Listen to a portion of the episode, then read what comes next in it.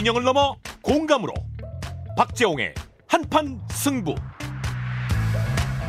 여러분 안녕하십니까 한판 승부 박재홍입니다. 더불어민주당이 이동관 방통위원장에 대한 탄핵 소추안을 철회하기로 했습니다. 어떤 맥락인지 김수민 평론가가 준비하고요. 이준석 국민의힘 대표가 오늘은 금태섭 새로운 선택 창당 준비 대표와 만남을 가졌습니다. 이준석 전 대표는 신당 창당은 물론 내년 총선에서 대구 출마도 마다하지 않겠다는 입장인데요. 대구가 지역구인 홍석준 국민의힘 의원을 일부에서 만나겠습니다. 2부에서는 최근 전국에 주의보가 내려진 흡혈곤충이죠. 빈대 문제를 다루겠습니다. 정부가 이제 진지하게 대책 마련에 고심을 하고 있는데 양영철 을지대학교 보건환경안전학과 교수와 짚어봅니다. 한판 승부 오늘도 진중권 김성회 두 분의 한판 논평으로 시작합니다. 안녕하십니까 진중권입니다. 민주당에서 이동관 방통위원장에 대한 탄핵 소추안을 취소했습니다. 김준필 국회의장의 결재로 탄핵안은 이제 철회되고 민주당에서는 오는 31일경에 탄핵안을 재발의할 것으로 보입니다. 국민의힘에서는 철회 수용이 무효라며 김, 김진표 의장을 상대로 헌법재판소에 권한쟁의 심판을 낸다고 합니다. 여당에서 이동관 씨와 같은 문제적 인물을 방통위원장 자리에 앉힌 것도 또 민주당에서 탄핵안을 무기로 휘두르는 것도 결국 내년 총선을 앞두고 자기들에게 유리한 미디어 진영, 지형을 만들어내기 위한 정치적 행동이겠죠. 두 당이 입으로는 민생을 떠들지만 이들이 국회에서 성의 있게 하는 일이라곤 결국 정쟁밖에 없다는 사실이 우리를 우울하게 만듭니다. 그 모든 사, 그 모든 소송이 도대체 우리 국민들의 삶과 무슨 관계가 있나요? 적당히들 하시죠. 지금까지 진중권이었습니다. 안녕하십니까 김성혜입니다. 이변은 없을 것. 대통령실 관계자가 노란 봉투법에 대해 대통령 거부권 행사를 시사했습니다. 노란 봉투법은 노동자 개인의 손해배상 책임을 제한하고 하청 노동자가 원청 사용자와 실질적인 대화와 협상을 가능하게 하는 법입니다. 대법원의 판례대로 만든 법이라 법리적인 문제가 없을 뿐더러 중장기적으로는 노사 간의 대립을 줄일 수 있습니다. 대통령님, 노동자를 짓눌러 기업하기 좋은 나라 만드는 시절은 다 지났습니다. 지금 필요한 건 거부권이 아니라 우리 사회에 사라진 대화를 복원하는 일입니다. 동의하시죠? 지금까지 김성혜였습니다. 예, 진중권 김성회 두 분의 한판 논평이었습니다. 청취 여러분도 방송 중에 의견 나눠주시죠. 우물정 하나둘 하나둘 단문 50원 장문 배원의 유료 문자 유튜버 레인보 게시판 열고 있습니다. 한판 브리핑 이어갑니다.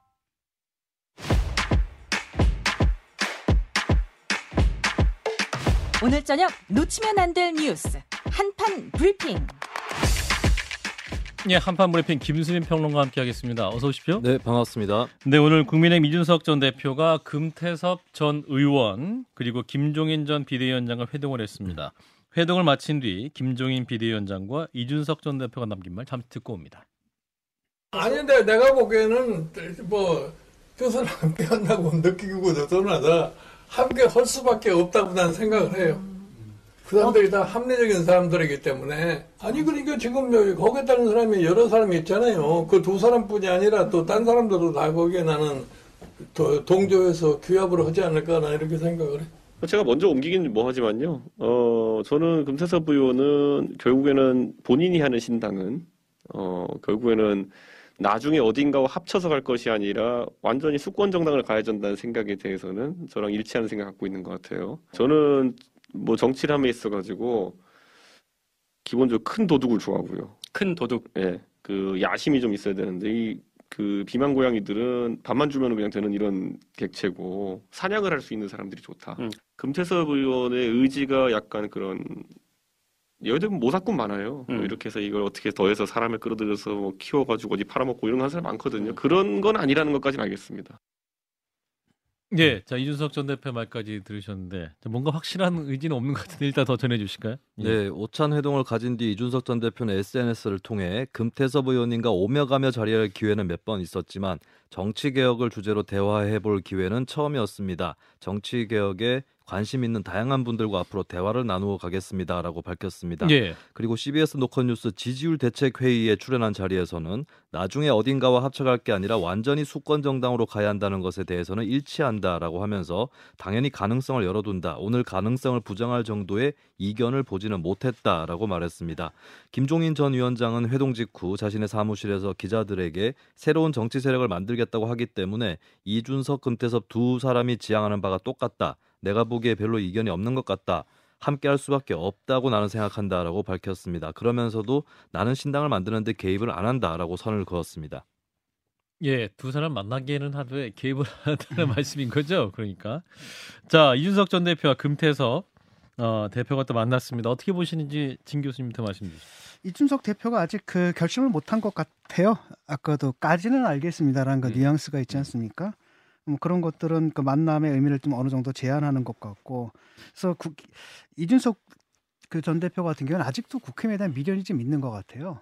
어, 그 국힘에서 뭔가 좀 해주길 바라거든요. 예. 그러려면 국힘이 좀 더 어려워져야 된다라는 거죠. 그래서 음. 국힘이 위기에 처하게 되면 그때 자기가 구원뜻으로 들어가게 되는 거고, 음. 그러면 국힘에서 자기한테 뭘 해줘야 되느냐면 기본적으로 자신을 갖다 뭐 성 뭐 성매매범 뭐 이걸로 몰았던 그래서 내쫓았던 그 부분에 대한 그 정치적 신원 그러니까 사과 사과를 해줘야 된다는 거죠. 그래서 예. 자기를 정치적으로 복권시켜 보- 복원시켜 줘야 된다는 거고 두 번째는 당내에서 어떤 좀 뭐가 실질적인 어떤 역할을 좀 줘야 될 것 같고 세 번째는 원내 진입하는데 뭐 당선이 당선이 확정된 자리는 아니다 하더라도 음. 내 실력으로 싸워서 당선이 될 만한 이런 자리 이런 것들을 갖다 제안하게 되면은 사실은 국힘으로 돌아가고 싶어 하는 것 같아요.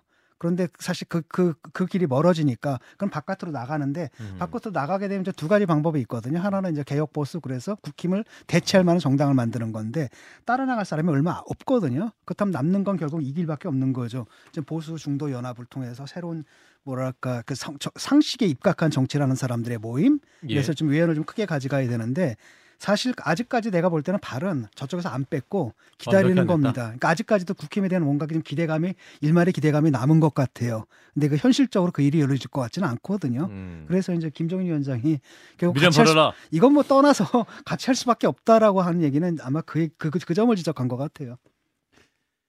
그러니까 무슨 비유를 들면 좋을까 생각해 보다가 이제 자전거 타고 고개 넘어서 이제 대회 같은 거 하잖아요. 예. 그러니까 이제 국민들 보시기에 혹은 이제 이준석 대표나 금태섭 의원이 비판하는 대로 하면 이제 민주당하고 국민의힘은 이제 온갖 약물 먹고 산을 막 넘는 거예요. 뭐 네. 스테로이드도 맞고 뭐 이런저런 반칙하고 잘안 옆에 자전거 발로 차고 넘어다는 모습에 국민들이 실망했다 이거죠. 그리고 한쪽엔 심지어 이제 전기 자전거까지 달고 올라가는데 우린 그렇게 안 하겠다. 우리는 정상적으로 산을 넘겠다. 예. 산을 정복하겠다 이런 선언을 한 점에 대해서는 전뭐 긍정적으로 봅니다. 이제 그렇게 했던 정당들이 부끄러워할 점도 분명히 있겠죠. 근데 이제 우리가 김종인 위원장이라는 사람이 지금까지 여전히 저런 스피커를 유지하고 있는 이유를 생각해 봐야 되는데 예. 어떻게든 김종인 위원장은 경제 민주화라는 브랜드부터 시작해서 본인이 가지고 있는 통치 그림이라는 게 있습니다. 그뭐 성공 실패 여부를 떠나서 아 김종인 하면 이런 쪽으로 가겠구나라는 국민들이 짐작하는 바가 있거든요. 근데 문제는 지금 이준석 대표하고 금태섭 의원이랑 양영자 의원 뭐 이제 거론되는 많은 분들 뭐 류호정 의원도 거론되고 있는 것 같은데 이분들이 오르는 산이 어딘지를 합의를 한 것 같지가 않아요. 그러니까 제 얘기는 각각의 방법에 대해서 우리가 이런 방법을 반칙하지 말자라고 하고 모이고 있는데 정말 같은 산 올라가시는 거야라고 물어봤을 때 어 나는 저 산인데 나는 이 산인데라고 산이 달라져 버리면 같이 올라갈 수가 없거든요. 음. 그런 점에 대한 좀 더 정확한 그림들 앞으로 좀 보여주실 걸 기대하겠습니다. 바로 그 부분이죠. 이제 금태섭 전 의원을 포함해서 이제 신당 멤버 삼지대로 거론되는 유호정 정의당 의원이라든지 이분들이 이제 이준석 전 대표가 바라보는 페미니즘 관점 과연 맞을 것인가 이런 의문도 있는데 뭐 강론일 수도 있겠습니다. 진 작가님 어떻게 판단하십니까? 그 얘기는 그렇게 크게 문제가 될 것 같지는 않아요. 아, 그런가요? 그러니까 유호정 의원 같은 경우 그렇게 얘기를 하잖아요. 아니 나랑 이준석이랑 만나가지고 합의를 하면 그게 곧 사회적 합의가 아니냐. 아, 저때 한 대 팍 맞은 느낌이었거든요. 아 그? 말을 들으니까 맞다. 음, 오히려 우리가 그 나, 갈라치고 나눠 나눠치는 게 문제였던 게 아니냐. 음. 그러니까 제가 볼 때는 지금 하우는 다 동의가 되는 거거든요. 정치를 어떻게 해야 되는 건가. 상식과 음. 하우 상식과 어떻게 이성의 기, 기반 기반에서 해야 된다. 음. 그런데 그걸 통해서 함께 뭘 해야 될 건가라는 공동의 정치적 목표 있지 않습니까? 음. 이걸 세우는 건 아직 없는 것 같고 그 사이에 음. 굉장히 많은 이견들이 있을 겁니다. 음흠. 근데 중요한 것을 합의해내고 나머지 것들은 어떻게 처리하면 되냐면 agree to disagree예요. 음. 이 점에 대해서 우리가 이견이 있다, 이견이 있다는데 합의하자. 이렇게 얘기를 하고 그건 계속 뭐 대화를 한다든지 타협을 한다라든지 음. 그런 과정으로 어, 일단 제도화하는 게 중요하고 문제는 뭐냐면 what인데 그 아젠다 있지 않습니까?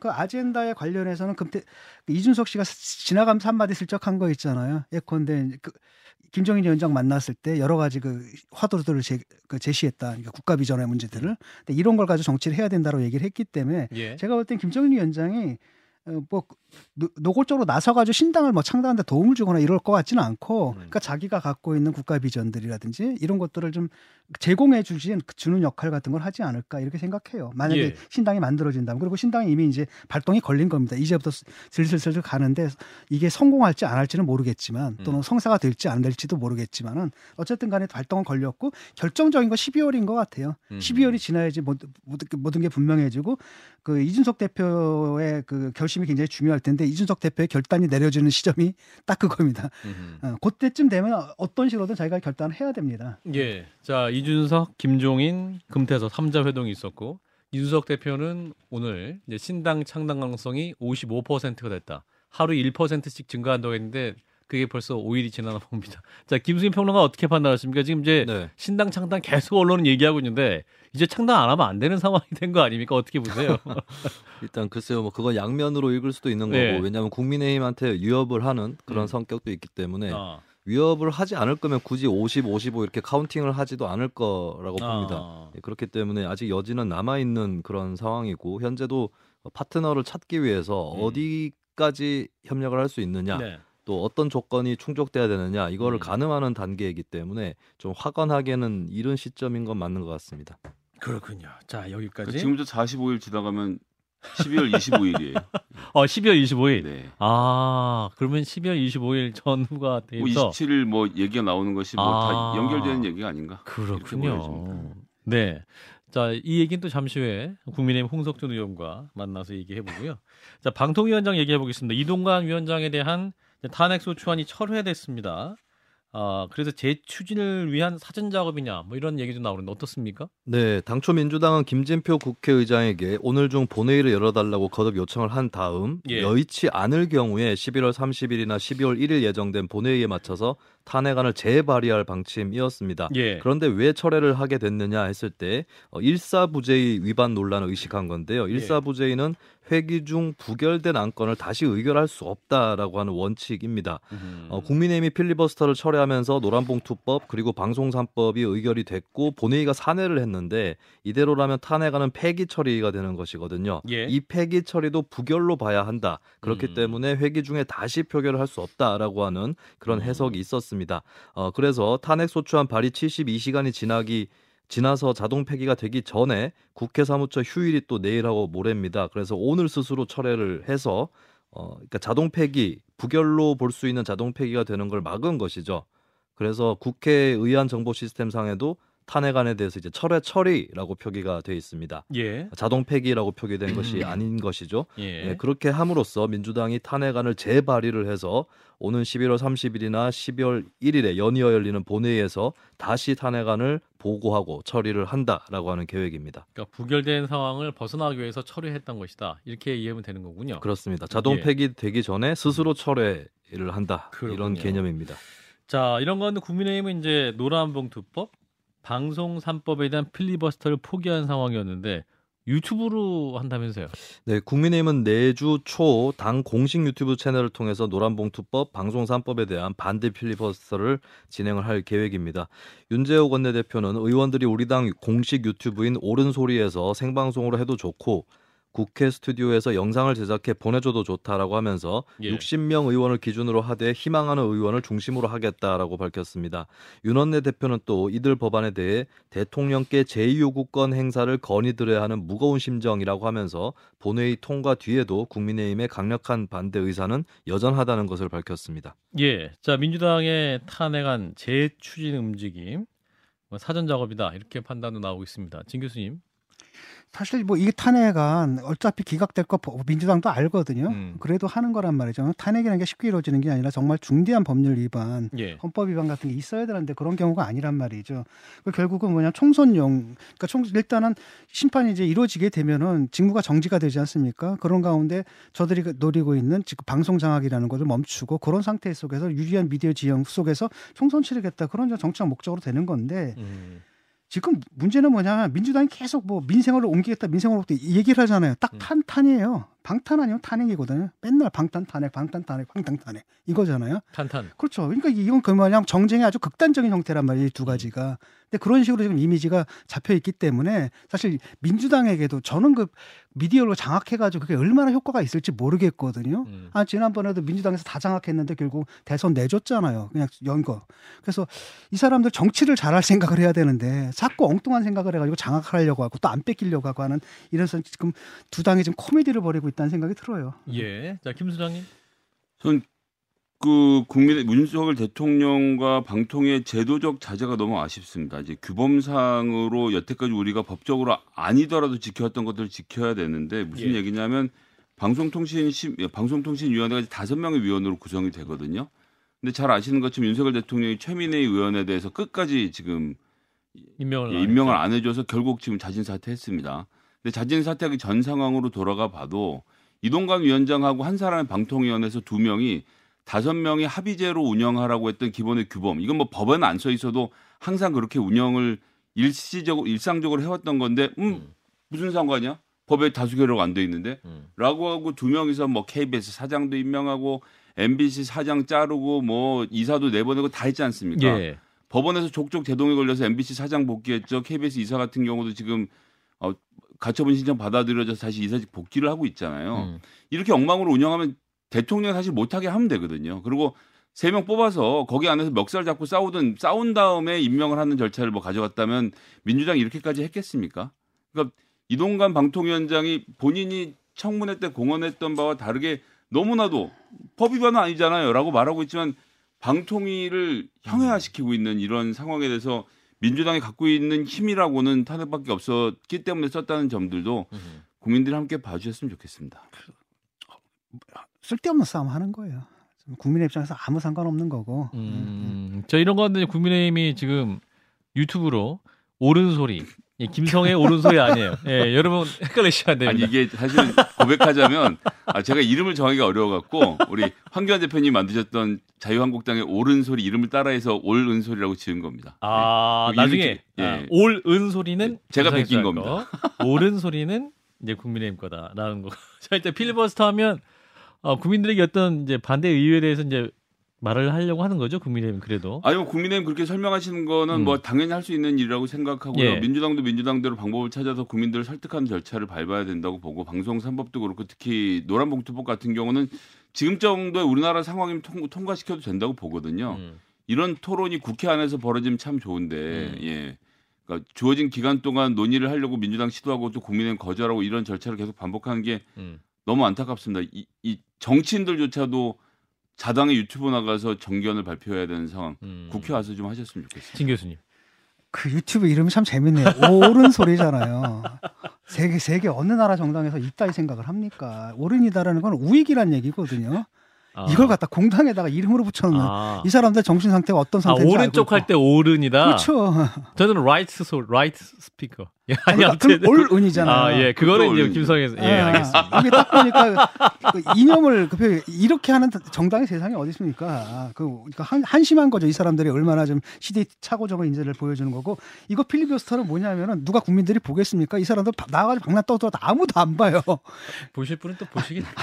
진짜 내가 얘기를 하는데 아무, 아무도 안 봅니다. 아무도 안 보고 쓸데없는 예. 짓을 하는 건데 그래서 예. 국민들을 설득하기 위해서 하는 게 아니라 예. 대통령 응원, 응원하는 것 같다는 느낌 이 들거든요. 음. 거부권 행사해 주세요 하는데 아, 어, 그 뭐죠 강에서 그 거부권 행사를 강하게 요청한다라는 이 시그널을 보여주기 위해서 이런 걸 만든 거지 음. 예. 정말 대국민 설득용도 아니고 그냥 음. 자, 체 행사라고 봅니다. 예. 제가 방금 찾아보니까 노르웨이에 우파당이라는 당이 있기는 합니다. 우익 정당이지.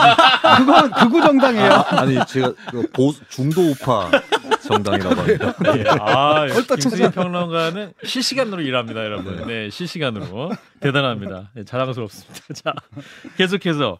자, 더불어민주당이 또 탄핵을 추진한 검사가 두 명 있었는데, 두 명 중 한 명인 이정섭 수원지검 2차장 검사, 공수처에 고발을 했네요? 네, 박성준 민주당 대변인은 지난번에 대검에 고발했는데 검찰에서 어떤 조치도 없었다면서 비리 범죄 검사를 용납해서는 안 되며 오늘 공수처에 고발하기로 했다라고 말했습니다. 예. 이정섭 검사는 자녀 입학을 위한 위장 전입, 스키장 리조트 이용 청탁, 천안 마약 관련 수사 개입, 처가 소유 골프장 직원 등에 대한 범죄 기록 조회 등의 혐의를 받고 있는데요. 예. 어, 또 이정섭 검사가 이끄는 특별수사팀에는 형사 6부, 공공수사부 어, 등등이 참여를 하면서 쌍방울 불법 대북 송금 사건, 이 대표 부부의 이재명 대표 부부의 법인카드 유용 의혹, 쌍방울 횡령 배임 사건 등을 수사 중인 그런 부서입니다. 예. 자, 이러한 민주당의 검사 탄압 시도에서 검찰 측, 특히 이원석 검찰총장이 강하게 반발을 하고 있고 퇴직한 검사들도 입장문을 내고 있군요. 네, 어제 저녁에 이원석 검찰 이원석 검찰총장은 퇴근길 기자들을 만나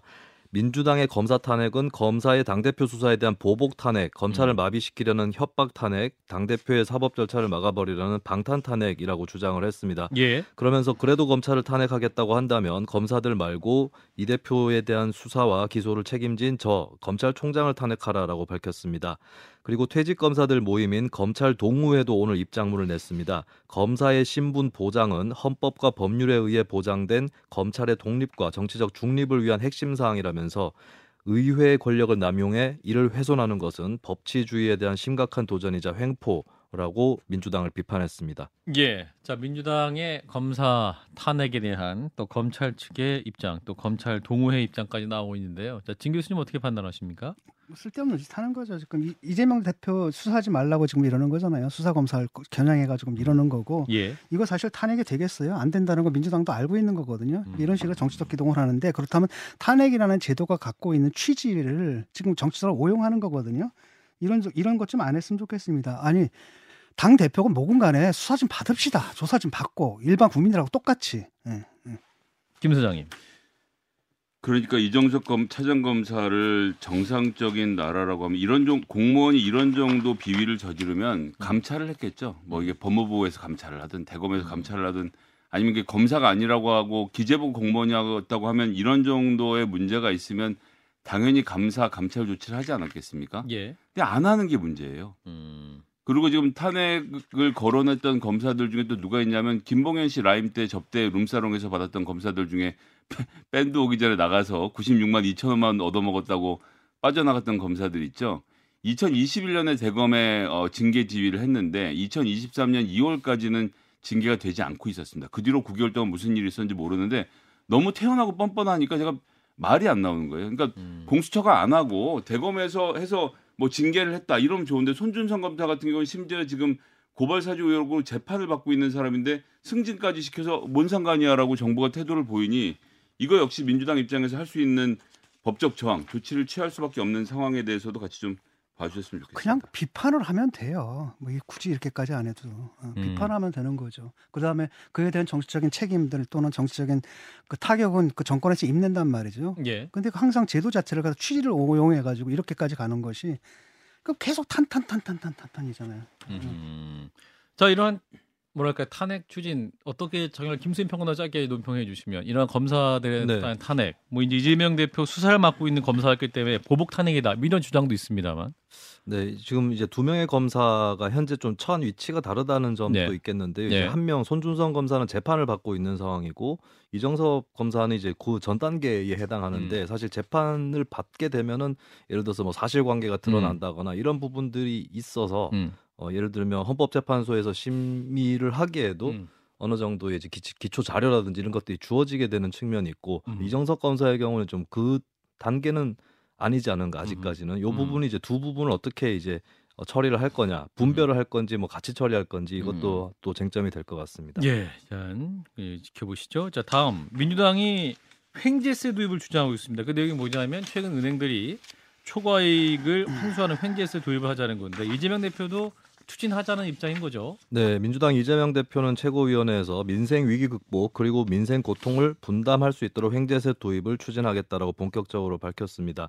어, 그리고 은행뿐만 아니라 정유사까지도 얘기를 하고 있는데요. 예. 유가 상승 그리고 고금리 때문에 정유사 은행들이 사상 최고의 수익을 거두고 있다라고 문제 제기를 했고 예. 영국, 루마니아, 그리스, 이탈리아 같은 나라들이 에너지 산업 예산으로 횡재세를 도입했으며 음. 미국도 석유 회사의 초과 이익에 대해 소비세 형태의 과세 법안을 발의했다라고 밝혔습니다. 예. 한편 은행 횡재세에 대해서 어제 김주현 금융위원장은 국회 정무위원회 출석한 자리에서 예. 장단점이 있어 여러 고민을 하고 있다라고 밝혔습니다. 대신에 일단 은행의 서민금융 출연 확대 방안을 검토하고 있다라고 덧붙였습니다. 예. 자, 이런 가운데 이재명 대표 강성 지지층의 행보에 대한 어, 직접 비판 메시지도 올렸는데 이제 민주당 의원총회에서 제기된 문제 제기에 대해서 반응을 했다 라는 해석도 있군요. 네, CBS 노컷뉴스가 취재한 바에 따르면 어제 국회 본회의 직전 민주당 의총에서 친명계 강성 지지자들의 공격에 대한 문제 제기가 나왔다라고 알려졌습니다. 예. 어, 김종민 의원은 몇 달 동안 총으로 쏴 죽이겠다면서 돌아다니는데 음. 지도부는 아무런 조치를 하지 않는다. 말로만 해서는 안 되고 징계하고 고발하는 등 단호한 입장을 취해야 한다라고 요구했습니다. 예. 박용진 의원도 비슷한 취지의 발언을 한 것으로 알려졌고요. 음. 어, 의총 당시에 이재명 대표는 자리에 없었지만 이런 발언 내용을 추후에 보고받은 것으로 보입니다. 이 대표는 자신의 SNS에 강성 당원들이 김종민 의원 지역구 사무실에서 비난 시위를 한 것을 두고 진짜 민주당을 사랑하는 당원이라면 생각해보라. 이런 과한 행동이 민주당에 무슨 도움이 되겠느냐라고 직접 경고했습니다. 예. 자, 이재명 대표 관련 얘기만 하고 짧게 마무리하죠. 이재명 대표가 이제 강성 지지층을 향해서 또 경고를 한 건데 이미 아홉 번째인 것 같습니다. 어떻게 판단하십니까? 뭐, 뭐 경고하고 그 다음에 또 이런 일은 계속되고 그런 거죠. 뭐. 어. 아홉 번째고 그 다음에 열 번째고 이런 거고 지금 어, 조금 분명하게 좀 얘기한 측면은 분명히 있는데 예. 이건 뭐냐면 지금 연말이 시점이잖아요. 예. 그때서 그 비명계 의원들의 이탈 조짐들 또 비명계 의원들이 슬슬 또 일부러 흘리고 있거든요. 뭐 탈당의 가능성 같은 걸 흘리고 있, 으니까 예. 거기서 이제 견제를 하기 위해서 이제 한바디 한 말을 거둔 걸로 보입니다. 근데 음. 효과는 없을 겁니다. 아마. 어. 김 소장님. 효과가 있을 때까지 계속 해야죠. 음. 분명한 입장을 보였고 앞으로도 계속 보이길 기대하겠습니다. 말씀 없으십니까? 예, 알겠습니다. 여기까지 하겠습니다. 자, 김수인 평론가였습니다. 고맙습니다. 감사합니다.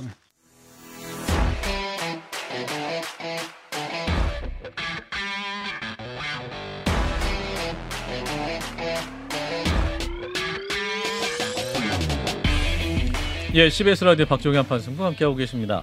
어, 회피하지 않겠다면서 어제 대구 출마 선언 의지를 밝힌 이준석 전 대표. 오늘은 금태섭 새로운 선택 창당 준비위원회 대표와 만남을 가졌죠. 연일 신당 창당에 대한 의지도 보여주고 있는데요. 어, 이준석 전 대표의 신당 창당 그리고 대구 출마 의지, 아, 대구 지역구 국민의힘 의원은 어떻게 생각하고 있을지 대구 달서구 갑 의원이십니다. 국민의힘 홍석준 의원과 말씀 나눕니다. 어서 오십시오, 의원님. 예, 안녕하십니까. 반갑습니다. 예, 진 교수님과 안녕하세요. 김수환 교수님. 안녕하십니까. 스튜디오에 오랜만에 오셨습니다. 예, 지난주 전화 인터뷰 한 번 하고. 예, 국정감사 열심히 하시느라 못 오셨고. 자, 일단 이준석 전 대표 얘기를 좀 해보겠습니다. 좀 신당 창당 움직임 지금 계속 좀 강화되는 거 있는 것 같고 대구 출마 여부에 대해서 회피하지 않겠다 이런 답변을 했습니다. 아, 의원님 지역의 대구 달서구 갑이시기 때문에 여쭙습니다. 아, 이준석 대표 이러한 움직임 선언 어떻게 듣고 계십니까?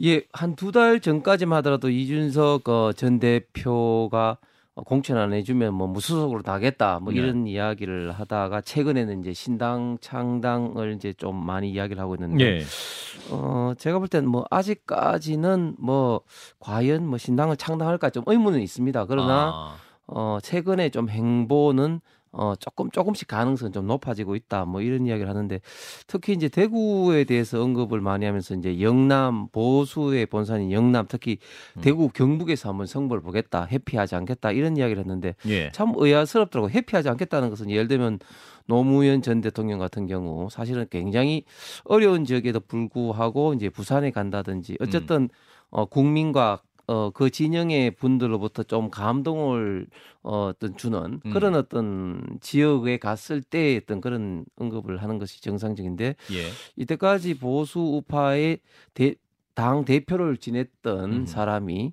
어, 대구에 출마하는 것을 두고 뭐 회피하지 않겠다. 뭐 어. 이런 이야기를 하는 거 상당히 좀 의아하다, 떠하다 이런 좀 생각이 좀 들었습니다. 만약 뭐 광주를 간다면 뭐 회피하지 않겠다 이것이 좀 의미가 있을 수 그렇죠. 있겠는데 예. 이제 그- 국민의힘 대표 출신이 그런 말은 의, 의아하다. 그렇습니다. 네. 예. 본인은 대구 가가지고 국힘과 붙겠다는 거죠, 사실은. 국힘이 이제 대구가 구- 어, 국힘의 그 본산이니까 음. 거기 가서 난 개혁 보스로서 이 음. 비만 비만 고양이를 그다음에 능력주의 코드가 있는 거거든요. 나 능력 씨 저런 비만 고양이 뽑지 말고 나 같은 능력 있는 사람을 아, 보스가 음. 선택해라. 예. 그런 대결을 해보겠다 그런 의도인 것 같아요. 예. 자, 이 비만 고양이 발언이 오늘도 있었는데 오늘 CBS 지지율 대책 회의 에, 콘텐츠에서 이렇게 얘기했어요. 영남 정치가 평소에 메시지 능력도 없는데 머릿수를 밀어붙여서 당내 권력을 작용하는 게 문제다. 이 비만 고양이 방에 뭘 하나 풀어야겠다는 생각에 내가 그 역할을 하겠다. 또 오늘 이렇게 말을 했거든요. 자, 계속해서 좀 어떤 대구에 대해서 이런 뭐 말씀하고 일면 계시는데. 뭐 일린 말도 있죠. 사실 이제 매기 효과라고 해서 매기 효과. 예. 네. 어, 본인이 들어가서 이제 그 이제 영남 지역 내에 있는 국회의원들이라든지 정치에 좀더 음. 어떤 새로운 어떤 생동감이라든지 음. 어떤 회로를 일으키겠다. 뭐 이런 측면에서는 좀 일면 일리 있는 말도 뭐 되지만 그러나 음. 어 저는 아무리 그 정치가 뭐 살벌하고 나중에 어떻게 된다 하더라도 기본적인 음. 어 예의와 팩트에 기반을 두어야지 그 사람의 어 정치적 주장이 힘을 실른다고 생각합니다. 음. 예, 예. 어, 최근에 이준석 대표가 인유한 어, 혁신위원장. 위원장한테 언급하는 거라든지 음. 안철수 뭐 대표하고 있던 그런 관계라든지 그래서 기본적인 좀 예의가 아니다 이런 음. 좀 생각이 들면서 특히 지금 지금까지도 뭐 탈당하지 않았으니까 지금 같은 당 내에 어, 선배 의원들 두고 자꾸 비만 고양이 특히 특정 지역의 어떤 중진 음. 의원들 두고 비만 고양이 비만 고양이 이런 것들이 저는 음. 어, 굉장히 정말 그 무례하다 그런 좀 음. 어, 생각이 좀 들고 특히 어, 본인은 어, 어제 이야기를 한 것 같은데 96년도 자민련 돌풍 음. 뭐 이런 이야기를 했는데 제가 오늘 어, 어떤 방송사에서 말씀을 좀 들었습니다만 그때 당시는 어, 김영삼 대통령이 우리가 남이가 이렇게 주장을 했는데 알고 보니까 예. 남보다 더하게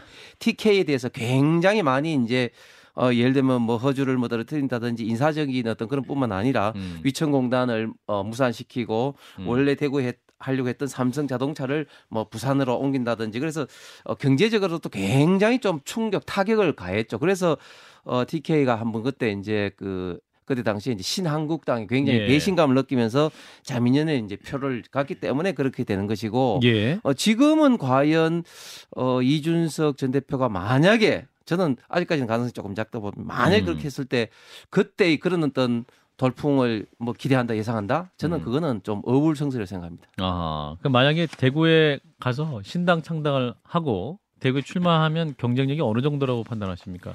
파괴력 파괴력이 사실은 저는 크지 않다고 보는 게 크지 않다. 예, 당선도 안 될 것이다. 왜냐하면은 어, TK 분들이 전통적인 게 사실은 이제 나라를 먼저 생각하고 의리 뭐 예절 이런 걸 먼저 생각하는데 아, 대구 시민들이 유권자들이 예, TK, 예, TK 그 원래 예. 이제 그 사림의 본산으로서 아직까지도 그런 좀 정서가 좀 남아 아, 있습니다. 살인의 본산이라면 예의를 좀 중요하다. 살인의 본산. 그래서 예를 예. 들면은 어, TK 지역이 국가 유공자, 독립 유공자가 지금 보훈처의 어, 통계에 따르면은 수도권 전체보다 한 두 배 가까이 많을 정도로 나라를 음. 먼저 생각하고 의리라든지 예절을 굉장히 중요시하는 그런 어떤 성정을 갖고 있는 지역인데 아하. 그런 면에서 어, 이준석 대표가 과연 명분도 없는 이런 어떤 출마, 신당, 창당 이런 음흠. 것에 얼마만큼 지지를 보낼 것인가 저는 음. 좀 어, 회의적인 생각이 많이 듭니다. 아니 그 점에 있어서 하나 좀 궁금한 건 네. 최근에 그 윤석열 대통령께서 어 11.6대 이제 추모제도 직접 참석하시고 12일 만에 또 박근혜 대통령 또 어, 사저도 방문을 하면서 그러니까 대구 민심을 굉장히 이좀 보살피는 뭐 이런 모습을 보이시는 것이 세간에서 이제 이준석 대표를 좀 견제하는 것 아니냐 이런 얘기도 나오고 있는데 이제 음. 궁금한 건 두 갈래인 겁니다. 어, 첫 번째는 윤석열 대통령이 실제로 왜 그렇게 대구에 갑자기 신경을 쓰시는지가 하나 좀 궁금하고요. 두 번째는 박근혜 대통령의 현 위상이 정말 대구에서 민심을 출렁이게 할 만큼 혹시 어, 혹은 박근혜 대통령이 잘 하는 것이 대구 민심에서의 좀 이렇게 보상으로 돌아오는지 이런 거 좀 현지에서 어떻게 보시는지 궁금하거든요. 예. 두 번째 질문부터 먼저 말씀드리면 일단 제가 느끼는 범위 내에서는 박근혜 대통령의 정치적 영향력이 물론 어, 과거보다는 굉장히 많이 줄었습니다. 예. 어, 과거에는 뭐 웬만한 정치에 한다는 사, 람 어, 사무실 박근혜 대통령 사진이 딱 걸려 있는 게 당연한데 이제 그런 거는 없지만 그런 아, 아, 없습니까? 직까지도 어. 어, 박정희 대통령 그리고 박근혜 음. 대통령에 대한 어떤 그런 존중과 그리움. 음. 뭐 애틋함, 그리움이 뭐 여전히 남아 있습니다. 그럼에도 불구하고 지난번 어, 홍준표 시장의 유영아 변호사하고 선거를 할때 예. 사실 보면은 굉장히 많이 과거보다는 영향이 좀 줄었다. 아하. 뭐 그런 어떤 생각이 많이 들고 음. 두 번째는 윤석열 대통령 제가 이제 그 경선 때부터 지지선을 하면서 예. 대구 선대본부장을 오래 했습니다만 예. 윤석열 대통령은 어, 대구 경북에 대한 뭐랄까 그 굉장히 좀 고마움을 많이 갖고 있습니다. 왜냐하면은. 압도적인 어떤 지지율에 의해서 거기에 의해서 이제 대통령 당선됐다고 음. 본인도 생각하시기 때문에 예. 어, 이번에는 이제 7개월 만에 이제 대구 방문인데 그런 어떤 어, 측면에서 대구를 음. 방문하면서 자연스럽게 어, 박근혜 대통령 사저도 방문을 했던 것 같습니다. 그 이준석 대표가 대구에 상당히 집착하는 것 같거든요 최근에 그러니까 거- 거길로 이제 나가서 거기서 승부를 보겠다 보수의 본선에서 음. 이렇게 생각하는 것 같은데 그렇게 또 생각하는 또 바탕에는 그 이준석 유승민 신당 지지율이 얼마 전에 어느 여론조사에서 TK지에서 1위까지 했거든요 이런 부분에 대한 자신감이 있는데 이 여론조사 결과는 어떻게 해석하십니까? 어, 저는 그 여론조사를 자세히 보지는 않았지만 그 여론조사가 이제 어, 민주당 또 뭐 그 지금 국민의힘 또 이준석 뭐 유승민 이런 식으로 이제 복합적으로 어, 여론조사에 했던 결과인데 어, 제가 볼 때는 그 조금 그 여론조사에 대한 좀 신뢰성이 조금은 좀 아, 의문스러운 신뢰성이 면이 있다? 많습니다. 왜냐하면 음. 어, 일단 기본적으로 어, 과연 지금 민주당과 결국은 이제 국민의힘이 이제 어, 대책점에서 이제 그렇게 해야 되는데 이걸 어, 새로운 어떤 요소를 이제 넣어버리니까 굉장히 예, 예. 좀 이게 왜곡이 좀 되는 것 같고 음. 특히 지금 이준석 대표는 크게 조금 향수가 있는 게 어, 지난번 당 대표 선거를 할 때 이제 주호영 의원 등거 할때 사실은 그 전만 하더라도 이준석 대표가 대구 경북에 연고가 있는지 사실 대부분의 사람들이 잘 몰랐는데 몰랐는데 그때 이제 경선을 하면서 아버님이 대구 출신이고 하면서 음. 갑자기 대구 경북 분들도 굉장히 이준석 대표의 어떻게 보면 관심과 아하. 어떤 뭐 그런 이제 동정 여론이 막 쏠렸죠. 예. 그런데 그때와 어 지금의 분위기는 어 굉장히 좀 다르다. 다릅니다. 아하 그렇군요. 진 교수님 조금 전에 말씀하신 여론조사 피플 네트워크스 리서치가 뉴데일리 의뢰로 지난달 30일에서 31일 전국 유권자 1,066명을 대상으로 실시한 여론조사였고요. 이준석 유승민 신당이 창당되면 어느 정당 지지하겠느냐라는 질문이었고 자세한 내용은 중앙선거 여론조사 심의위원회 홈피를 참조하시면 되겠습니다. 자 이준석 전 대표 대구에 출마하면 가장 반개혁적 인물과 승부를 보겠다 이렇게 얘기했는데 누굴까요? 반개혁적 인물. 어 저는 이준석 대표가 반개혁적 인물이라고 말한 게 지금 12개 대구 선거구에 있는 국회의원일 수도 있지만 아, 그런 앞으로 공천 과정에서 음. 공천 과정에서 뭐 낙하산이라든지 이렇게 공천될 사람을 상정해 두고 그렇게. 반격적 인물이다. 그렇게 저는 말했을 가능성이 좀 더 크다고 아, 생각합니다. 현역보다는 이제 향후 공천될 사람 그렇습니다. 네. 음, 방어적으로 들리는데요. 네, 네. 현역 아닐까요? 왜냐하면 거기에 따라서 예. 이제 본인의 어떤 룸이 사실은 이제 더 넓어지는 거죠. 음, 달서구 갑은 아니겠죠? 뭐 제 지역 도뭐 생각할 수 있겠지만 어쨌든 그 제가 이준석 대표하고 자신 어, 있으신가요? 부- 예, 붙는 그런 어떤 좋은 기회가 오겠습니까? 아, 어, 좋은 기회입니까? 기회입니다. 예, 예, 예. 아, 그렇군요. 마다하지 않겠다. 의원님도 이준석 전 대표의 대결. 예. 자, 그러면 이제 이준석 전 대표가 아직 이제 당에 남아 있지 않습니까? 네. 탈당한 상태가 아니지 않습니까? 네, 네.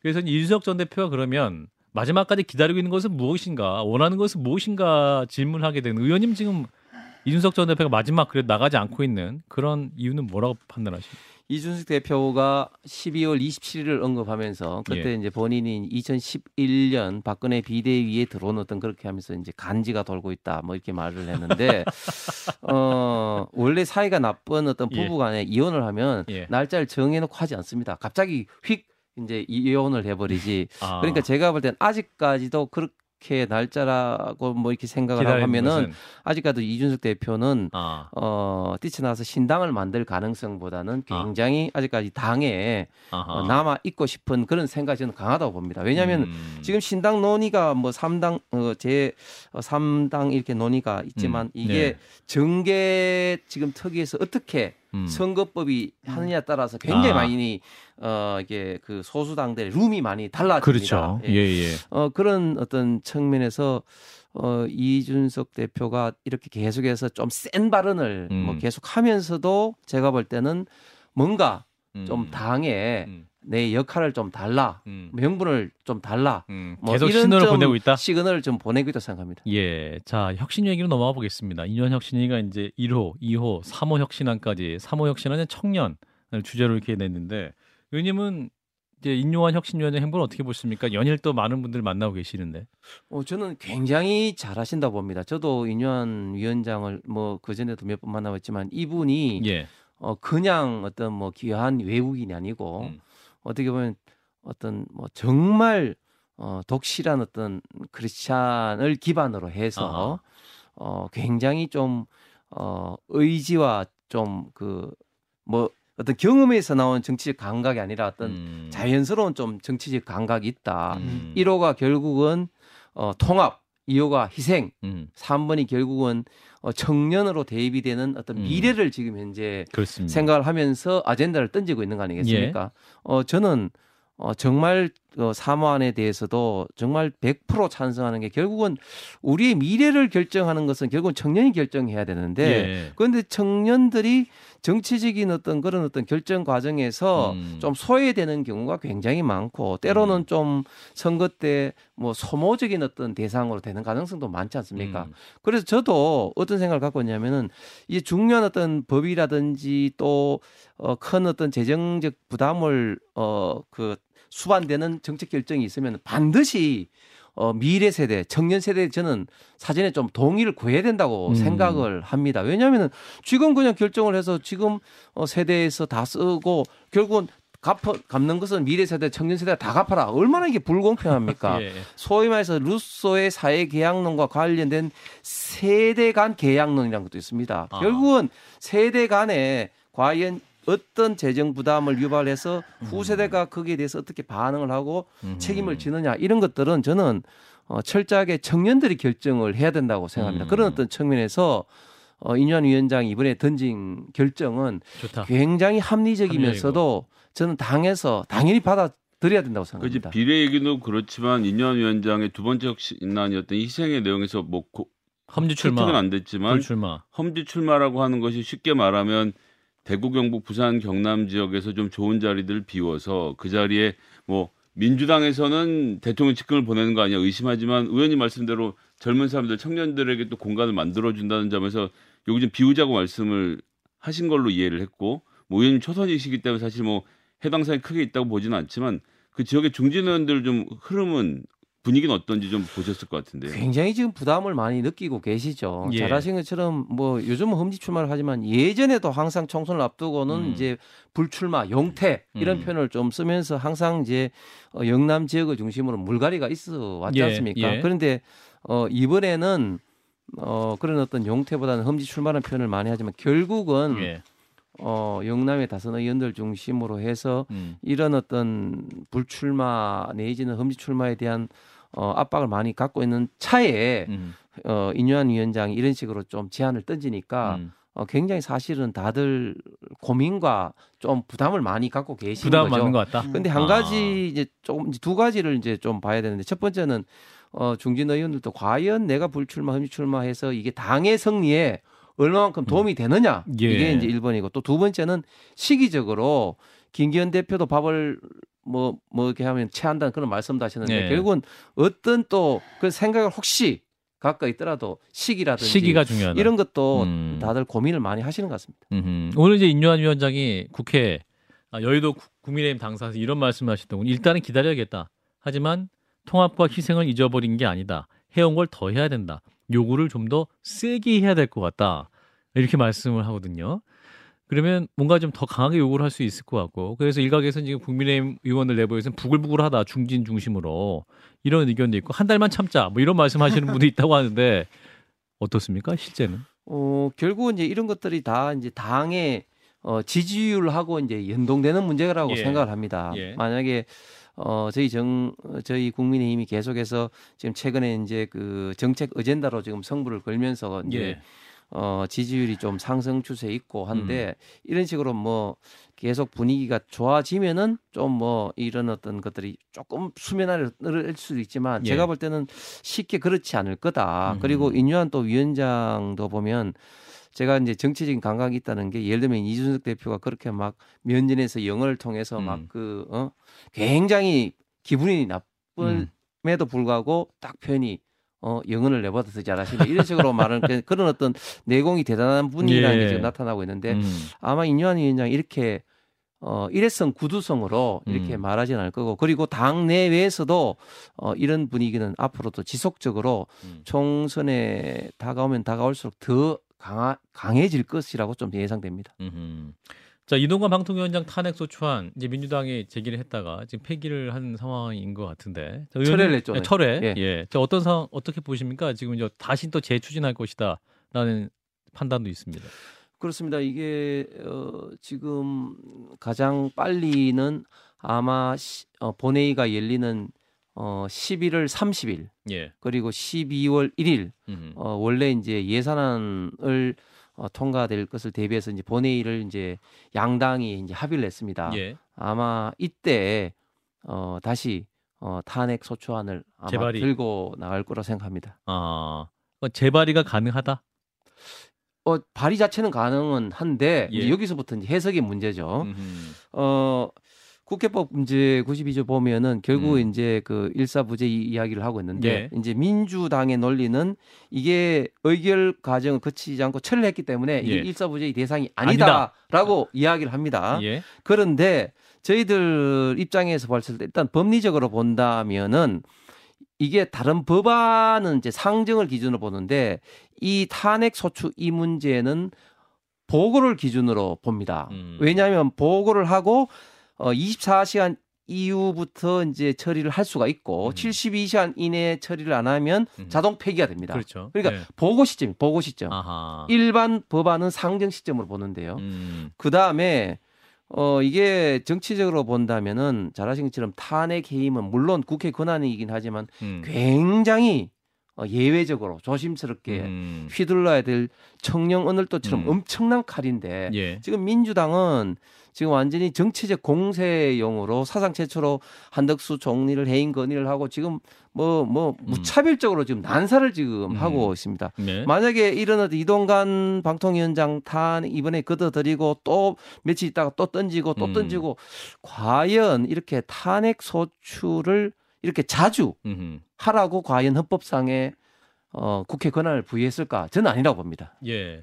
자, 이런 가운데 이제 방송 3법 음, 이제 보- 국회에 통과가 됐는데 이제 공영방송 지배구조 개선도 내용 담고 있습니다. 의원님 이제 과방위 위원이시니까 이 문제 어떻게 바라보고 계시는지 일단 대통령의 거부권이 행사될 것이냐 이 부분도 이제 관심 포인트인데요. 예, 지금 노란봉투법과 더불어 이제 방송사업법이 어제 예.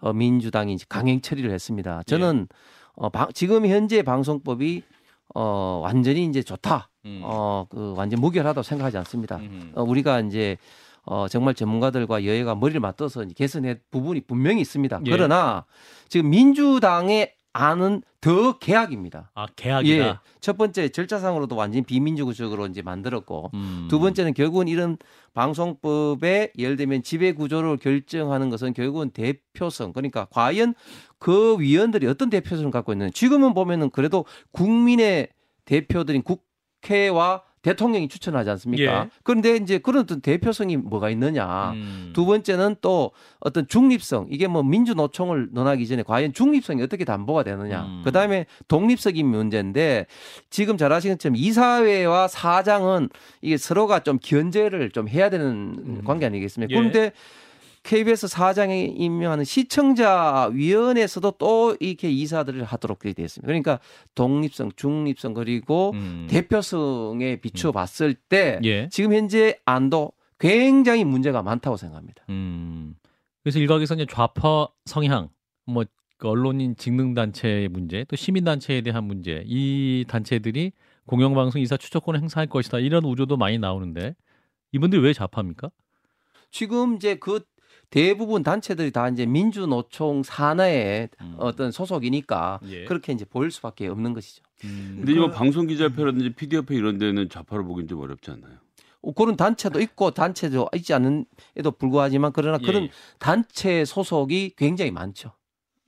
음, 그, 그런 의미에 근데 예. 지금의 현행 현행 그 방송법 같은 경우에도 결국은 뭐 정권 바뀌면 그 싹쓸이하고 뭐 이런 식이란 그렇습니다. 말이죠. 그렇습니다. 그래서 그 대안으로 나온 게 이거라고 한다면 그렇습니다. 국민의 힘은 뭐냐면은 또 다른 대안을 제시해야 되는 거냐. 그러니까 과거로 돌아가는 게 아니라 네. 국민의힘 버전에 뭔가 대안을 네. 내놔서 민주당과 같이 얘기를 해야 되는 거 네. 아닌가요? 맞습니다. 그래서 저도 어, 몇 차례 전문가들과 관련해서 좀 세미나도 이제 했고 예. 이 대안도 좀 준비를 하고 있는데 예. 어, 사실은 이런 어떤 대안을 논의하기 전에 그냥 음. 그 민주당이 몇 달 전에 후다다닥 그냥 해치운 법이죠. 음, 그래서 대통령 거부권을 행사해야 한다고 판단하십니까? 네, 그렇습니다. 음. 자, 그 박민 KBS 사장 후보자 관련 질문만 드리고 마무리하면 좋을 것 같은데, 아, KBS 정상화를 이끈 적임자다 이렇게 판단하시는 거죠? 여당에서는 네. 어떤 점에서 그렇습니까? 예, 제가 이제 청문회 보니까 일단 첫 번째 어 문재인 대통령이 정한 소위 말하는 7대 도덕성 검증 기준 뭐 예. 세금 탈루라든지 위장 전입이라든지 뭐 이런 데 지금 걸린 사항은 지금 하- 하나도 없음이 이제 확인이 되었습니다. 예. 그다음에 두 번째는 어 물론 이제 방송은 아니지만 음. 이제 신문사에 이제 정통 그 언론이 있으면서 나름대로 역량이 조금 검증이 되었고 특히 음. 이제 관훈 클럽이라든지 이런데 어, 회장을 하면서 좀 음. 리더십이라든지 음. 또뭐 문화일보의 또 노동 노조 위원장도 해서 어느 정도의 어떤 조직 내의 어떤 상하 간의 좀 소통 능력도 예. 갖고 있다 이렇게 좀 판단했습니다. 그 주진우 라이브 같은 아주 특정 프로그램에 대해서 조치하겠다 뭐 이런 입장을 밝히셨는데 이거는 그, 그거는 이제 저도 있었지만 조금 30초? 이제 좀 예, 과장이 된 게 그런 어떤 특정 프로그램에서 나오는 어떤 음. 특정 일방의 주장 내지는 가짜 뉴스 이런 것에 대해서 어떻게 생각하느냐 이렇게 하다가 음. 예시로 나온 게 그리고 또 한 가지 딱 말씀드리면 10초. KBS 라디오는 너무 어, 외부 인사들 그 전에는 박근혜 정부 때까지만 해도 내부의 기자들이나 아나운서들이 그 사회를 많이 봤는데 너무 많아졌습니다. 예, 그런 면을 좀 지적한 부분이다. 네. 아, 예, 일단 오늘 여기까지 말씀 듣겠습니다. 홍석준 국민의힘 의원이었습니다. 고맙습니다, 의원님. 감사합니다. 네, 박정희 한판 승부 2부에서는요. 빈대 얘기를 해보겠습니다. 범정부 합동 대책본부가 꾸려질 정도인데 을지대학교 양영철 교수와 짚어봅니다. 2부에서 뵙겠습니다.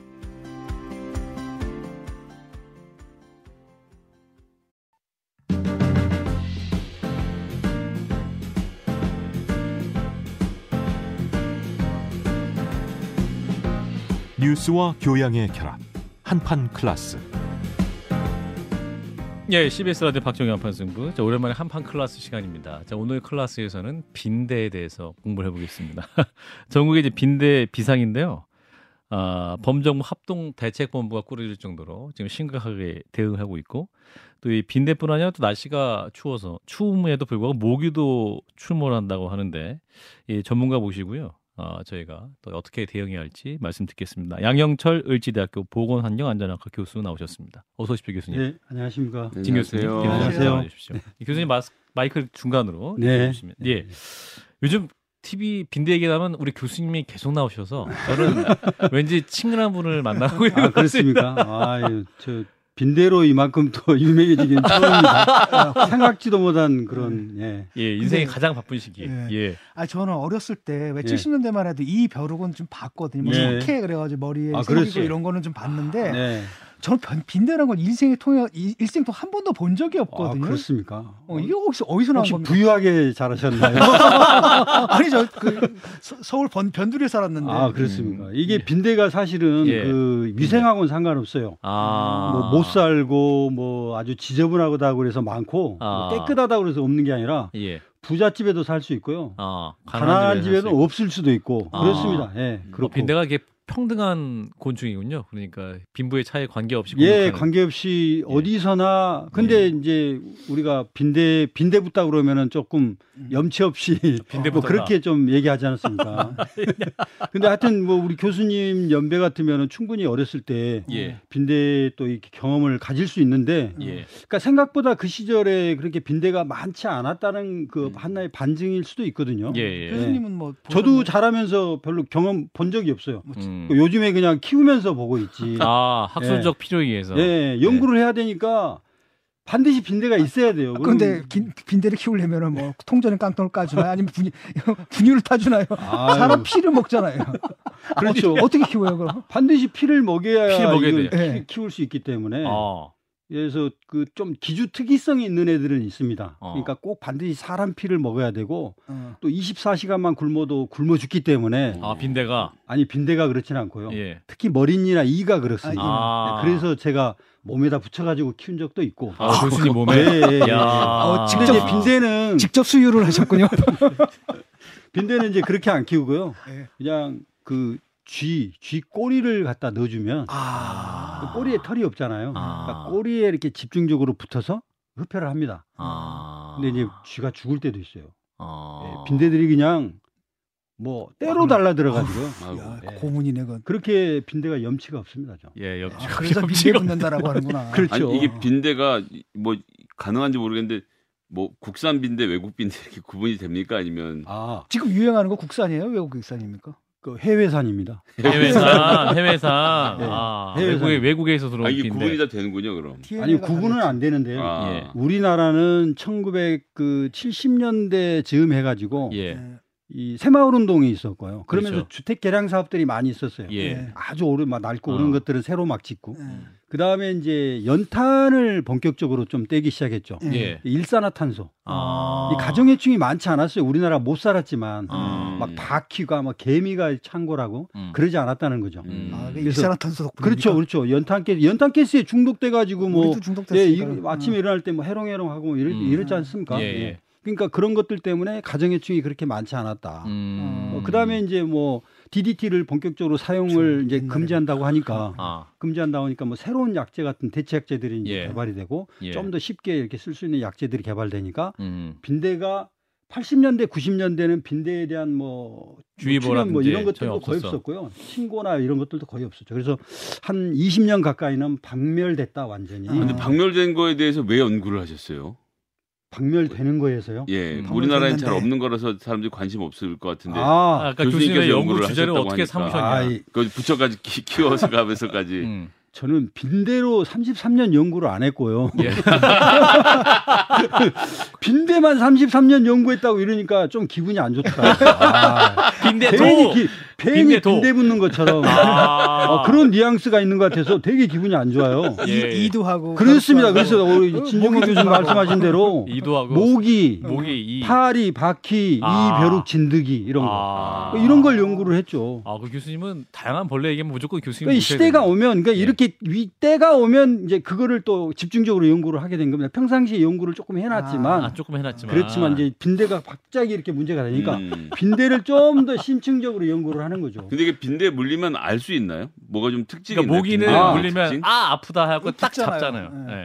아, 그 모기는 흡혈하면은 한 2분 정도 흡혈합니다. 한 1분 30초 2분. 피부에 붙어 가지고. 예. 예. 그리고 한 2.5 마이크로리터 정도 흡혈하니까 예. 피한 방울 똑 떨어지는 정도. 어. 음. 근데 빈대는 10분. 10분, 와. 때로는 12분까지 흡혈해요. 야. 그러니까 모기보다도 5배에서 7배 정도 흡혈을 많이 합니다. 어. 그러니까 물린 부위가 굉장히 붓고요. 많이 어. 붓고 어. 많이 도드라지죠. 아. 그러니까 그만큼 흡혈을 하면서 타액을 내보내요. 어. 빈대. 그렇죠. 살을 타액, 녹이는 자기 건가요? 타액을. 아. 예? 살을 녹이는 건가요? 아니요, 이제 찔러 넣을 때 피부를 연화시키기도 하고, 아. 그 다음에 혈액이 응고되지 않게 하는 그런 항응혈성 효과도 있고, 어. 약간의 이제 10분, 12분을 흡혈하다 보니까 음. 약간 마취성도 있고, 음. 어. 그리고 빈대는요, 이 특이한 게 이른 이제 밤보다는 밤보다는 이른 새벽에 흡혈하기를 좋아해요. 이른 새벽에 이른 새벽이면 한 2시 반, 3시, 3시. 4시 요때? 한참 잘 때. 그렇습니다. 아주 아, 깊은 아주 잠에 깊은 잠 빠져 잘 있을 때. 때. 물린지도 모르고 그냥. 그러니까 10분간 흡혈을 해야 되니까 아. 이 기주 숙주가 아. 알아차리면 안 되잖아요. 아 숙주는 사람이죠, 그죠? 그렇죠, 사람이죠. 예. 예. 그러니까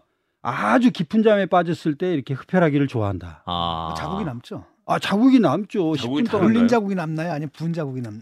그러니까 도드라져 붓는 자국이 남습니다. 어. 아. 붓는 자국이 남고 예. 일어나면 이제 가렵죠. 어. 네, 아주 심하게. 그럼 이게 빈대인지 목인지 저희들처럼 경험이 없으면 잘 구분하기는 어렵겠네요. 그렇죠. 그러니까 실제로 다른 그 흡혈곤충인 경우에는 예. 이렇게 물린 부위가 많지 않아요. 그 아. 우리가 뭐 밤에 여름밤에 자더라도 집에 침입한 모기에 물렸다면은 음. 뭐 많아야 두세 군데, 음. 뭐 한두 군데 물리잖아요. 그렇죠. 근데 빈대는 예. 그 집안 침대 주변이나 집안에 서식하고 있는 것들이 예. 염치가 없다고 그랬잖아요. 때로 달라듭니다. 때로. 아. 그러니까 50마리가 있다면 50마리가 한 번에 다 와서 흡혈을 하니까 50군데 어우. 물린 자리가 생기는 거죠. 아. 야, 아. 끔찍하네요, 그렇죠. 우와. 재앙이네. 그러니까 이 물린 사람들이 견뎌내지를 못해요. 야. 엄청 가렵죠. 이게 또 일주일에 한 번씩 흡혈을 하죠. 반복적으로. 아. 그러니까 정신적 스트레스가 굉장히 심각합니다. 아 이거 그러면은 이거 뭐 지금 무슨 그 증상을 완화시키거나 좀 덜 가렵게 할 수 있는 방법 같은 건 있나요? 아 있죠. 네. 네. 이 이제 보통 모기나 이런 거에 물리면 여름철이기 때문에 이제 냉찜질을 많이 합니다. 아. 그러니까 사- 차라리 냉찜질보다는 음. 온찜질이 더 좋습니다. 아. 뜨겁게, 예, 예, 예, 아, 따뜻하게, 따뜻하게. 예, 뜨끈하게. 뜨끈하게. 예, 예, 이렇게 아. 온찜질을 해주는 이유는 음. 그 이제 이 항원이 들어오잖아요. 모기에 네. 타액이 들어오면은 이게 이제 이물질이잖아요. 네. 그럼 우리 몸에서 면역 반응이 생기거든요. 아. 음. 그러면 우리 몸에서 그 이 백혈구를 그쪽에다 보내요. 아. 그쪽에다가 예. 물린 부위에다가 싸우라고. 보내는데 예. 이 갈게 하려면은 혈관이 이렇게 확장이 돼야 돼요. 예. 그럼 히스타민이 분비가 돼요. 예. 그럼 히스타민을 분비해서 이렇게 하는데 히스타민이 가려움증을 일으켜요. 일- 아. 그래서 항히스타민을 바르는 거예요. 아하. 그러니까 히스타민을 분비하지 않고 혈관을 확장시키려면 뜨겁게 해주면 혈관이 확장되잖아요. 그러니까 덜 가렵죠. 아, 그렇구나. 네. 이제 아까 김성희 소장님도 어떻게 빈대 물린 건 아냐 이렇게 말씀하셨는데 빈대가 물리면 두세 곳이 연달아 물린 흔적이 있다. 그렇죠. 일렬로 물거나 네. 원형으로 세 방, 두세 방 물린 흔적이 있는 거죠, 그러니까. 네. 한 그러니까 이제 있잖아요. 혈관이 이렇게 일직선 돼, 돼 있잖아요. 예. 그러면 얘들 다 그 혈관을 찾을 때니까 아, 혈관 찾. 쭈루루루 물리니까 이제 일직선으로 나타나는 그런 아, 현상이 혈관 나오는 거고. 따라서. 그렇죠. 아. 그리고 한 번에 많이 물린다. 아. 집단으로 와서 물리니까. 야, 무섭네요 이거 아. 어떻게만 해도. 그렇죠. 아. 그럼 해외라 그러셨는데 최근에 이런 빈대 현상이 생기는 건 해외에서부터 무슨 택배로 유입이? 되는 겁니까? 아니면 그러니까 택배, 택배 상자라든지 아, 택배 묻어서 온다. 묻어서 묻어서 오거나. 온다. 택배나 이런 물건에 묻어서 오는 경우는 아주 희박하고요. 아. 주로 오는 게 이제 이 캐리어, 여행 가방. 아, 여행 가방. 아. 음. 그러니까 그쪽에서 이제 해외에서 여행 오신 분은 그쪽 자기네 집에서 이미 빈대가 굉장히 많이 있었던 거예요. 아. 그러니까 빈대가 많으면은 이 베드버그기 때문에 침대 주변에 일단 많지만 음. 얘가 많아지면은 심지어는 액자 뒤에도 살아요. 아. 그 다음에 뭐 커튼 네일 사이에도 살고요. 음. 심지어는 콘센트 안에도 삽니다. 음. 그리고 뭐 붙박이장 옷장 안에 옷에도 있을 거 아닙니까? 음. 그러면 여행 올 때 옷을 다 챙겨서 가져온단 말입니다. 음. 그러면 빈대를 싸들고 오는 거죠. 음. 그럼 여기 와서 딱 풀어놓고 뭐 하면 빈대들이 지적지적 하면은 이제 얘들이 움직이기 시작하고 도망가거든요. 음. 그런데 나와서 이제 호텔에 뭐 방이나 뭐 하여튼 아. 구석진데 이런 데 침대 주변으로 이제 이동을 음. 해서 딱 스탠바이 하고 있는 거죠. 스탠바이. 두 시간 되면 큐. 교수님 거의 연구자시니까 아주 그 살아있는 말씀해 주시는데 그러니까 빈대가 지금 예. 갑자기 늘어나는 이유를 과학적으로 설명하기는 어려운 건 건가요? 아니죠. 그러니까 대부분이 지금 외국인이 다녀간 시설 위주로 많이 나오고 있어요. 아. 외국인이 다녀간 네, 시설 숙박. 시설. 어, 그 다음에 야 한국에 가면은 찜질방 가봐라. 어. 그럼 그 찜질방. 아. 아. 그 다음에 고시원. 아. 고시원은 왜 그러냐면 이제 그 외국인 근로자들. 아. 그러니까 저개발 국가에서 이제 돈을 벌게 들어오잖아요. 음. 그 돈이 없어요. 그러면 한국에 와서 모텔에 못 잔단 말이야. 하루에 6만 원 막 이렇게 주고 못 자요. 제일 저렴한 게 고시원. 음. 고시원 와가지고 이제 3주, 4주 머물다 가죠. 네. 예. 빈대를 이미 딱 퍼뜨려 놓고 갑니다. 아. 자기는 이제 취업해서 그 회사 기숙사로 가겠죠. 음. 예. 그러면은 다음에 이제 우리 내국인 중에서 예. 고시원에 들어오신 분들이 예. 아. 다 이제 오해를 받게 되는 거죠. 음. 어. 그 살충제에 내성이 있다는 얘기도 있더라고요. 네. 정말로 그럼 죽이는 방법은 없나요? 아, 방법이 있습니다. 예, 아. 근데 이제 살충제의 내성은 아니고요. 아. 그러니까 저항성이라고 합니다. 어. 아. 내성은 뭐냐면 빈대 체력이 튼튼해져 가지고 살충제에 잘 안 죽는 거를 내성이라고 어. 음. 얘기하고요. 저항성은 뭐냐면 살충제에 약한 놈들은 다 죽어요. 예. 근데 강한 놈은 유전자가 변형이 돼 가지고 아. 이 살충제에 살아남는 애가 남았어요. 아. 그럼 얘가 그 번식해 가지고 자손 자손 자손 번식하면 다 안 죽게 되는 거죠. 어. 아. 그게 저항성입니다. 아. 어. 그래서 우리나라에 이제 이 저항성 피레스로이드 계통의 저항성 빈대들이 굉장히 많이 지금 음. 퍼져 있거든요. 예. 그건 뭐냐면 해외에서 이미 살충제에 노출된 경험을 충분히 갖고 있는 애들이 들어온 겁니다. 아하. 그러니까 이 외국에 그러니까 pyrethroid계 살충제가 우리나라뿐만이 아니라 해외의 가정용 살충제나 이런 데 다 피레스로이드 계통을 쓰고 있어요. 그러니까 음. 그런 저항성이 발달된 개체가 빈대가 음. 우리나라에 들어왔기 때문에 우리나라에서 어 빈대 잡으려고 피레스로이드 살충제를 써보니 음. 잘 안 죽고 이제 막 돌아다니 살아남는 애들이 생기는 거죠. 아, 예. 그럼 이거 어떻게 잡아야 됩니까? 이거 뭐 일일이 수작업할 수도 없고. 네, 그래서 이제 그 오늘 오늘 오늘 환경부가 그 피레스로이드계 저항성을 나타내는 빈대를 방지할 수 있는 음. 긴급 약품을 예. 살충제를 이 긴급 사용 승인을 했습니다. 여덟 아. 종에 대해서. 아하. 그게 뭐냐면 이제 neonicotinoid계 살충제예요. 음. 니코틴 계열의 살충제인데요. 예. 그러니까 작용 기작이 틀립니다. 피레스로이드 아. 계통하고 음. 작용 기작이 다르기 때문에 에, 피레스로이드 저항성인 빈대에 좀 잘 듣죠. 근데 음. 지금까지는 우리나라에서 쓰지 않았던 종류의 살충제인가 보네요. 아닙니다. 어, 우리나라에서 이제 오래? 오랫동안은 안 썼는데요. 아. 최근에 방역용으로 좀 쓰고 있는 네. 그런 살충제 뭐 식약처에서. 갑자기 허가를 해줬다 그래서 환경부 아, 환경부 환경부. 환경부에서 네, 긴급 사용 승인입니다. 긴급. 네네. 긴급. 예. 음. 자 그러면 이게 이제 빈대가 크기가 한 5mm 정도죠. 네, 5, 예. 6mm 정도. 5, 6mm 정도 다 크면 네, 바퀴벌레는 한 번 번식가 엄청나게 살아남고 뭐 핵- 핵전쟁이 일어나도 끝까지 살아남을 게 네. 바퀴벌레들 이렇게 얘기하고 있는데 네, 빈대는 그러면 번식력이 어느 정도인가요? 한 번만 알을 낳고 네, 이게 또 얘네들이 엄청나게 또 번식을 잘하게 되면 네, 이게 엄청 또 위험할 수 계속 있을 것 같은데 계속 패치를 해도 계속 계속 예. 남는 거 아니겠습니까? 그렇습니다. 그러니까 빈대는 일생 동안 한 200개 납니다. 아 그렇게 많이 낳는 예, 건 아니네요. 보통 곤충하고 거의 다를 바 없이 그렇게 나는데요. 예. 얘가 이제 한 번 흡혈하면 일주일 동안은 흡혈 안 해요. 어. 아, 아주 충분히 한 먹었으면 10분, 일주일 그러니까 동안 10분 동안 그냥 충분히 흡혈하면 그 혈액을 가지고 그러니까 빈대가 충분히 흡혈하잖아요. 예. 원래는 이렇게 동그랗게 생겼거든요. 예. 거의 원형에 가까운데 예. 얘가 10분 흡혈하면 길어져요. 음. 어. 일주개집니다. 아. 네, 길어지면서 이제 한 번 그 흡혈한 혈액을 이제 소화를 시키죠. 예. 소화를 시키면서 알을 만들어요.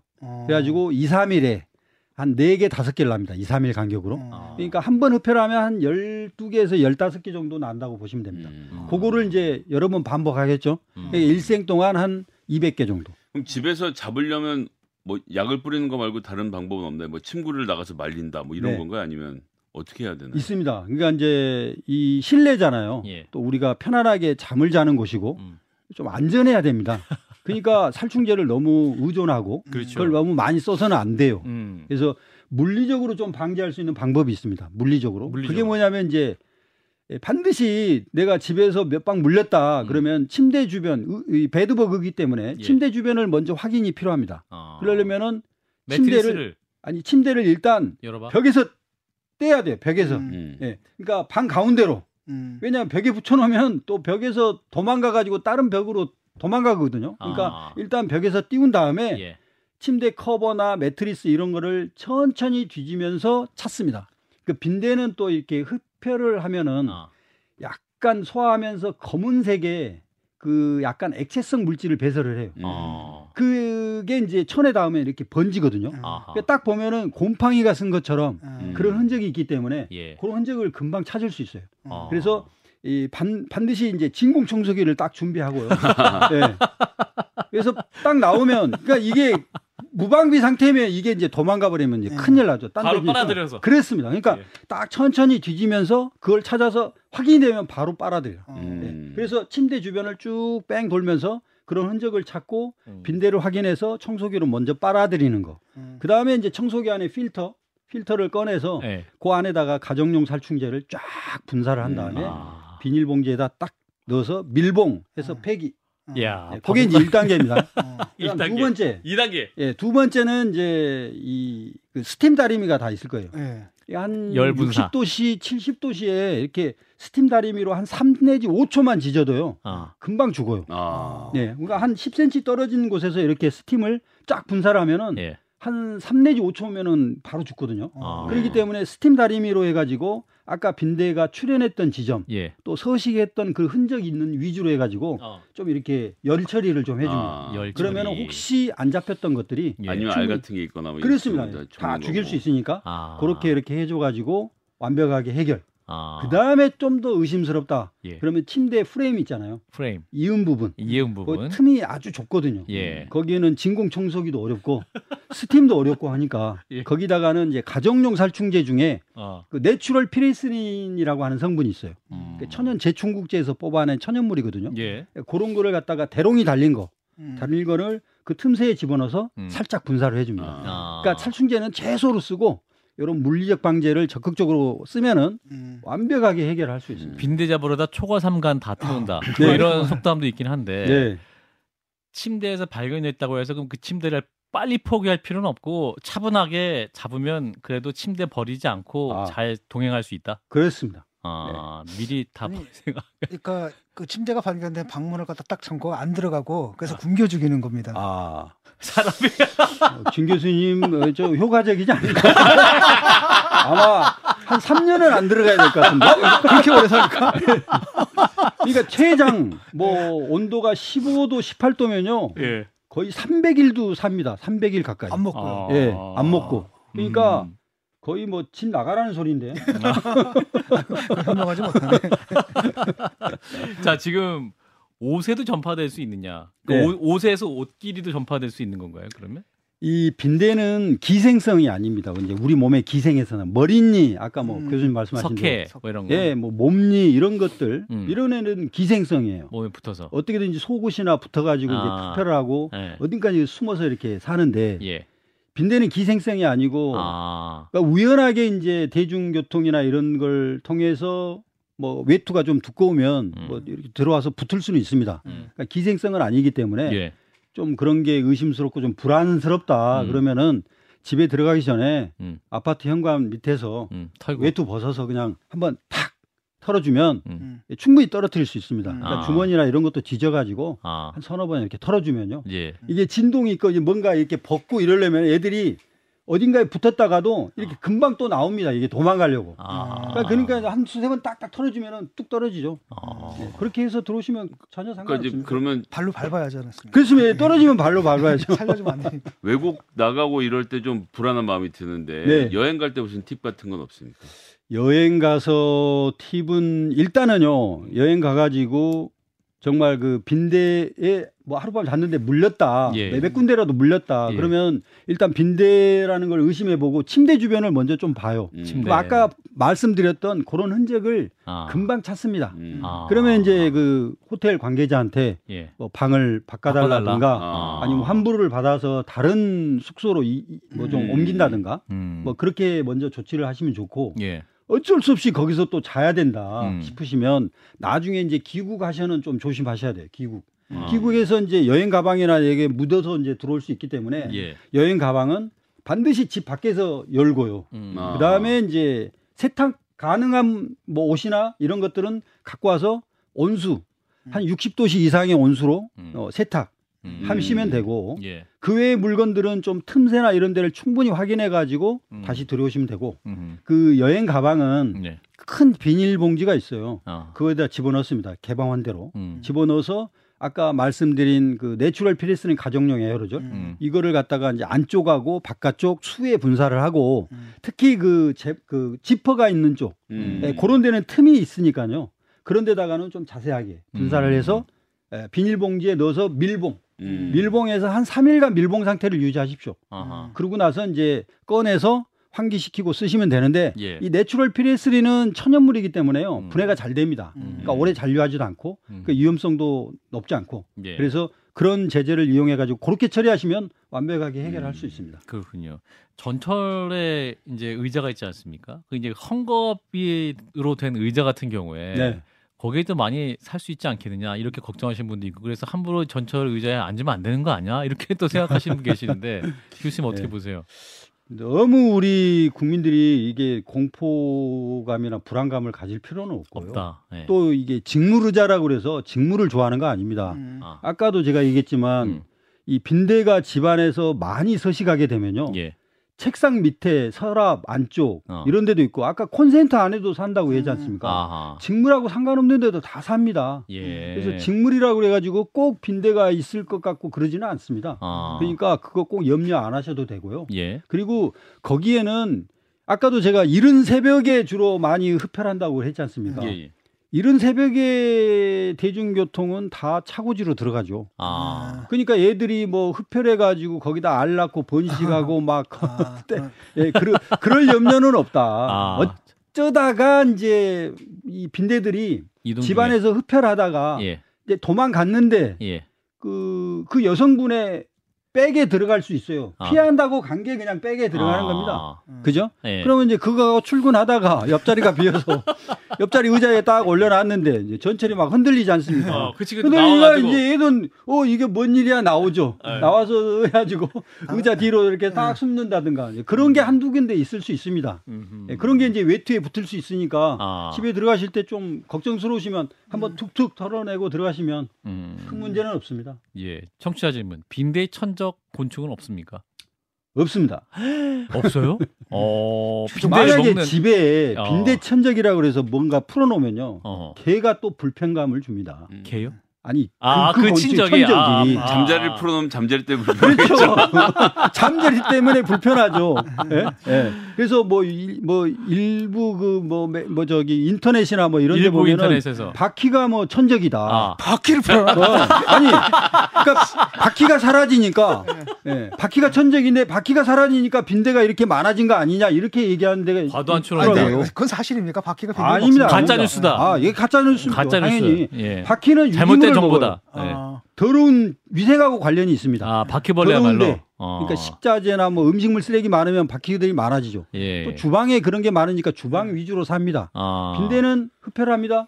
또 베드버그니까 침실 주변에 살아요. 아, 음. 서로 먹이나 뭐 서식처가 겹치질 않아요. 음. 경쟁할 필요가 없는 거죠. 그러니까 적으로 인식하지 않습니다. 아. 천적이 아니죠. 교수님 예. 딴 것도 연구하신다 그랬잖아요. 네. 모기 네. 저 어제 어제도 모기 봤어요. 아, 그렇죠. 왜, 왜 입동이 지났는데 왜 모기가 보입니까? 이제 이게 날씨가 갑자기 밖에 추워지니까 어. 오늘 조금 더 많이 쌀쌀한 것 같아요. 이 그렇죠. 이렇게 이제 한 뭐 영도나 음. 뭐 영하 1, 2도로 딱 떨어지면 여름철 모기는 싹 죽습니다. 아. 그럼 월동 못 해요, 걔네들은. 아하. 네, 그러니까 아직까지 우리가 지난주까지는 엄청 더웠잖아요. 예. 뭐낮 기온이 뭐 23도 뭐 네. 11월인데도 불구하고 20도 그랬지 않습니까? 그렇죠. 그러니까 애들이 이제 늦게까지 활동을 잘 하니까 음. 또 밤에 쌀쌀해지면 집안으로 잘 침투를 하는 거죠. 음. 그러니까 우리 뭐 김성현 선생님. 예. 선생님도 이제 집에 들어갈 때 현관에 혹시 붙어 있는 게 없나 잘 보시고 네. 싹 들어가시면 되는데 이게 좀 느긋하게 들어가면 현관에 스탠바이 하고 있던 것이 같이 쓱 들어오는 겁니다. 아, 저는 그 점은 엄청 신경을 씁니다. 아, 그렇게, 그렇게? 많이 들어오더라고요. 네, 그래요. 그러니까 추워지니까 얘네들은 여름형 모기거든요. 알겠습니다. 반드시 흡혈을 해야 돼요. 예. 네. 자, 빈대에다가 시간이 다 왔습니다. 예, 교수님 너무 재밌게 말씀해 주셔서 감사드리고 또 너무 걱정할 필요는 없다. 정리할 수 있을 것 같고. 아, 빈대 출몰이 의심되면 국민콜 110번 혹은 각 지방자치단체 보건소에 또 신고를 하시면 된다고 하는군요. 자, 전문가이신 을지대학교 보건환경안전학과의 양영철 교수였습니다. 고맙습니다, 교수님. 네, 감사합니다. 마무리합니다. 아, 그 빈대 창궐이 그 기후 온난화 관계가 있는가? 그것 좀 물어보려고 했는데 제가 잊어버렸네요. 예. 자, 김 소장님은 예, 뭐 방송 장악이고 뭐 장악이고 장악한다고 해서 국민들이 모르지 않습니다. 지금 합리적으로 풀어갔으면 좋겠습니다. 네, 여기서 마칩니다. 다음 주에 뵙죠. 박재홍이었습니다. 한판 승부. Bye.